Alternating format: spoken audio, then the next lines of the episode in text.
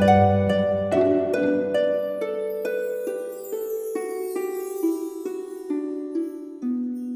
イルセラピーでバラ色の人生。宇宙とつながるミオラジオ。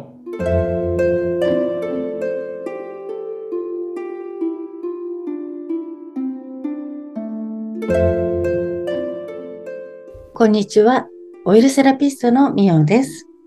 本日はフリーアナウンサーで話し方講師である山口智子さんをお迎えしました山口さんこんにちはこんにちは。よろしくお願いします。なんか聞き覚えのある声ですよね。そうですよね。いつもはいこの番組でもインタビュアーとしてお世話になっております。今日はね、なんとゲストに来ていただいて、ちょっと別の角度のね、お話をしていただこうと思ってるんですけど、はい。まず、あの、山内さんのお仕事をね、ぜひぜひ、あの、お聞かせください。はい。仕事は、まあ、フリーアナウンサー、喋るお仕事全般なんですが、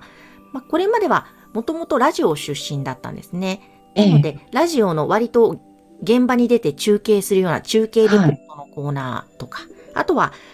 著名人や経営者の方にインタビューする番組であったりとか、そういったものを中心にラジオでお仕事をしてきまして、あ、あとそうだ、交通情報のキャスターなどもやっておりましたね。交通情報のキャスター？はい。例えば、続いて道路情報です。渋滞情報です。警視庁の山口さん。はい、ただいま首都高速渋滞目立っています。とか、そういあ、なんうか聞いたことある。5号線はとか、そういう首都高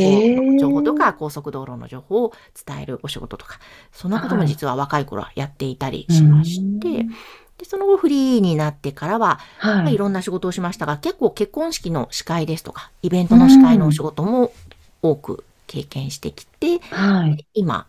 があるんですが、はい。今はですね、割と大きな柱としては、まあ、この、ミオさんのね、番組でもインタビュアーとしてサポートさせていただいていますが、そのポッドキャストでも約10番組ぐらいインタビュアーのお仕事をさせていただいていたり、うんはいで、それが一つの柱で、で、もう一つが話し方講師ですね。はい。これは個別のマンツーマンレッスンですうとか、ん。あとは企業研修での講師。はい。こういった、この二つの柱が今は主になって動いてますう。ん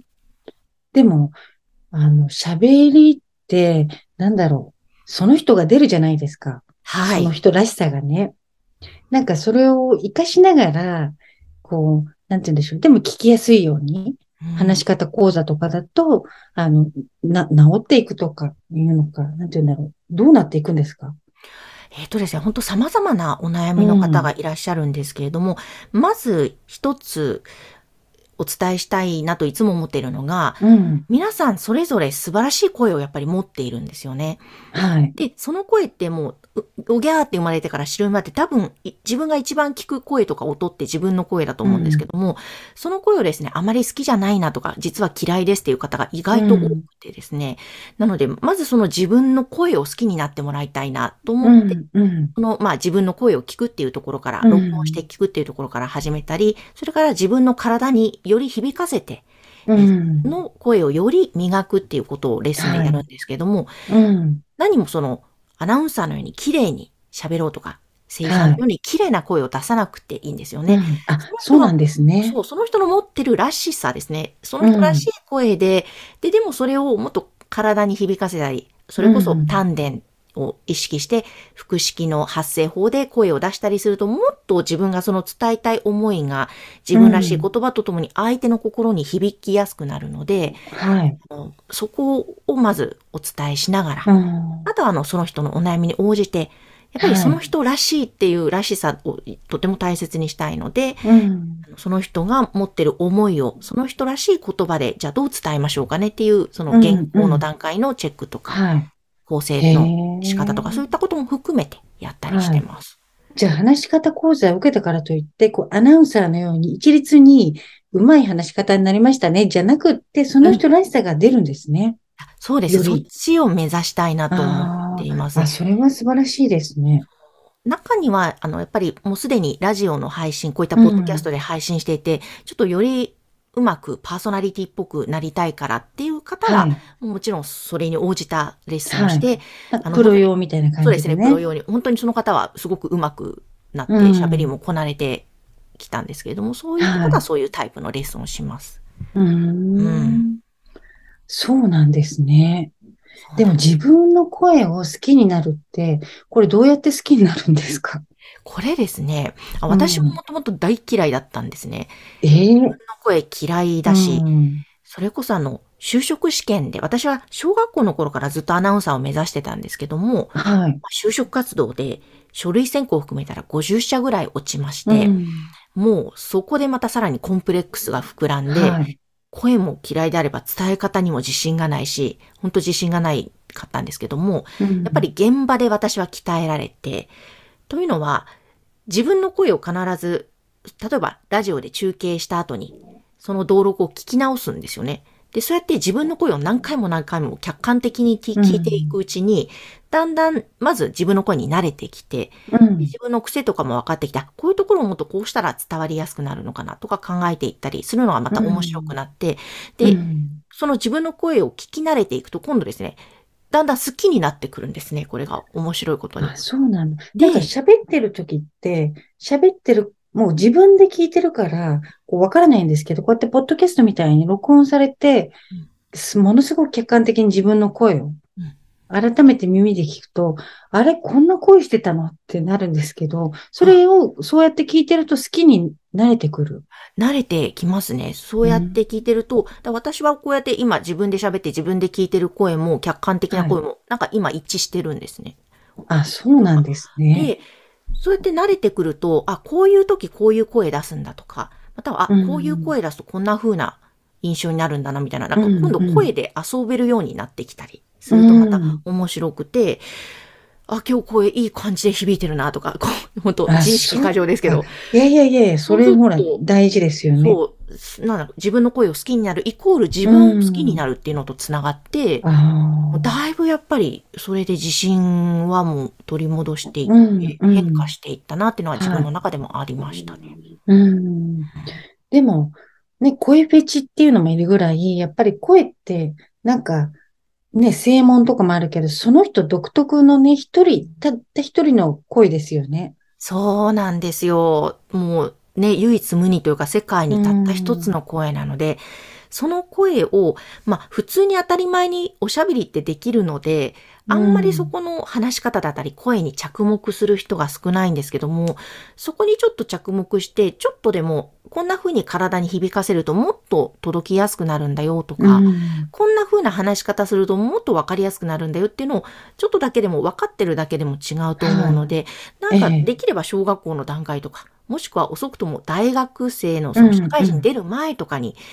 一回そういう授業をどっかで、あの、日本人入れた方がいいんじゃないかななんてはい、個人的に思ってああ、ます。なるほどな。あと、やっぱり日本人って人前で喋るの苦手だったりするから、自信つきますよね。喋り方をこう習ったことがあるとね。そう、そうだと思います。やっぱり知っていると知っていないとでは違うので。はい。ただなんかね、私ひどい、なんかお友達に、いや、結構噛みやすいので、これね、直した方がいいかなって言ったら、いや、面白いから、君は直すなって言われて。そうなんです。私もそう思います。あの、あの、なんかそうなんですよね。滑舌が悪いのは全然、実は気にしなくていいと、私は本当はぶっちゃけ思っていて、うんでよっぽど人前で話すようなはい何か役割が与えられて、ええ。でも滑舌プがちょっロじゃないですもんね。だね、そう、何かそういうね、例えば経営者として誰かの前でスピーチするか、なんかそういう時はちょっと集中的にやると、やっぱり改善されるのでいいと思うんですが、はい。やっぱそのね、滑舌云々もその人のキャラだったりするじゃないですか。うんなんかそこがまた可愛かったりとか。なので、はい無理に強制しなくてもいいタイプと、まあやった方がいいよねっていうタイプもいらっしゃるので、本当はい。無理することはないですよね。あわかりました。はい。ちなみにちょっと質問してもいいですはいか、はい。私、あの、お経をね、唱えるんですけども、いろんなお経とか、例えば、祝詞とかあるんですけど、最近、こう、倍音で祝詞をあげたいなと思って、こう、どうやって出していいかなんかよくわからないんですけど、なんか、腹から、こうん。う、声を出して、あこんな感じかなとかね、口の中じゃないんだろうけども、なんか、いろいろ試してるんですけど、うん。なかなか難しくって、いや、いいですね。その、まあ、倍音とか、おそらくそうなるとこう、歌手とかね、そういうボイストレーニングの方の方がもっと専門的だとは思うんですけども、ま、まず今おっしゃってた腹からっていう丹田を意識しての、もう本当腹式の発生は腹式呼吸とともに、あの発生しながら自律神経も整ったり、すごく実は体にもいい影響があるんですが、まあ、まずは基本は腹からなんですけれども、倍音の場合、おそらくその、例えば体の中っていろんな空間がありますよね。はい。肺だったり、鼻の奥の鼻腔とか、口の奥の口腔とか、うん、あと、あ、まあ、チャクラもそうですね。あの、ミオさんの場合だと。なので、その、胸のその肺の空間に響かせるように、あーとか、なんかお経を唱えてみ,、見たらどうかなとか、あと、ちょっとこっちに響かせるとどうかなとか、うん、やってるかもしれないですけど、じゃあちょっとこの丹田に響かせたらどうかなとか、はい、あとは第一チャクラ、第二チャクラに響かせたらどうかなみたいな、ちょっと私も時々遊びながらやってるんですけども、はいうん、そこを響かせようとするのは、そこに意識を向けるってことですか？あそうです。まずはそれで大丈夫です。そこに意識を向けて、うん、そこで言葉を、声を響かせるように出してみる。うんうん、でもなんか、多分ですね、気持ちいいポイントとかも出てくると思います。ええー、あ、ちょっとやってみよう。ありがとうございます。なんか聞いちゃった、プロの人に。ぜひ、そうすると、なんか、うん、自分の声で癒されてくるっていういや、そう、倍音ってほら、やっぱりね、すごく癒すじゃないですか。うん。って言われててね、と、それこそ、そういう声でノリと上げると、やっぱり霊界にも通じやすくなるとか言われてて、うんあの、なんかね、倍音出してみたいんですけど、あんまりこう練習してると、家の中でやってると、なんかこう、うちの犬も怖がったりね。だってほら、そのちっちゃな声で、あの、喉からね、ボソボソ言ってるのじゃ出せないじゃないですか。だから、たまにこう、お風呂とかで、わーとかやってると、ちょ窓閉めなきゃみたいな 感じで、あの、ちょっと遊びながら、倍音とか、なんかね、短いノリと、それでできたらなっていうのが、今ちょっと目標です。へーいいですね。ちょっと、こそのうちこう、オイルセラピーをしながら、倍音でノリとを唱えるみおさんみたいな。あ、でもなんかそれやりたくって、うん、実はね、その家事祈祷みたいなのもあって、そこの前にやるお祈りもあるんですけど、実は、あなたとあなたと、あな、間違えとかね、ボソボソ実は言ってるんですよ。そんなに大きな声では言うと、あの、やられてる人知らないから、びっくりしちゃうかなと思って、小さい声でボソボソと言ってお祈りをちっちゃな声で上げてからやったりとかあるんですけど、それでも本当は多分ちゃんと声を出した方がいいだろうなと思ってるんだけども、やっぱりオイルセラピーね、来てくださってるのに、いきなり、まあ言っとけばいいのか。うん、そうですね。いや、ちょっとそれやってほしいですね。ねなんか、心地よく眠ってるところ、はぁみたいな。ちょっと倍音でされると、なんかね。何事ですか、ね、癒されたのか何なのかわからない。なっちゃうかもしれないけど。ちょっとびっくりさせちゃうかなと思って。その、ノリとも、うん、何ですか、言葉ってやっぱいいですよね。日本のその古来からの言葉だったり、ノリとって、ええ、私もちょっと時々言うんですけれども、はい、すごいここ、体に心地いいと言いますか、うん、あとね。体すごい癒すみたいですね。やっぱ防音っていうのがすごくいいみたいで。そうなんです。だから日本語ってやっぱ綺麗だなとか美しいなとか響きがすごくいいなと思うか、そこに自分の声を好きになってさらに自分の声で。あそうですね。本当にもっと体にもきっといいんじゃないかなって思うんですよ、ね、そうですね。今度自分の中でこう女王らしい声ってどういう声だろうってちょっと遊びながら 練習してみようと思います。いや、じゃあちょっとその次は女王らしい声でぜひ、そうですね。この番組はい。やってください。やってみます、今度。ちょっと変わってたらね、コメントください。わかりました。いきなりやってるかもしれないので。了解です。いや、今日本当はね、あの、山口さんと女性性についてね、話そうと思ってたんですけど、この声の話ですごい盛り上がっちゃいましたね。確かにそうですね。ぜひぜひまた、この次回、あの、女性性の話でね、ちょうど同年代なので、やっぱりそういう話ってとっても一番しやすい年代なので、ぜひぜひまたゲストで来てください。はい。ぜひゲストでまた遊びに来ます。はい。ありがとうございました。ありがとうございました。それでは皆さん、ごきげんよう。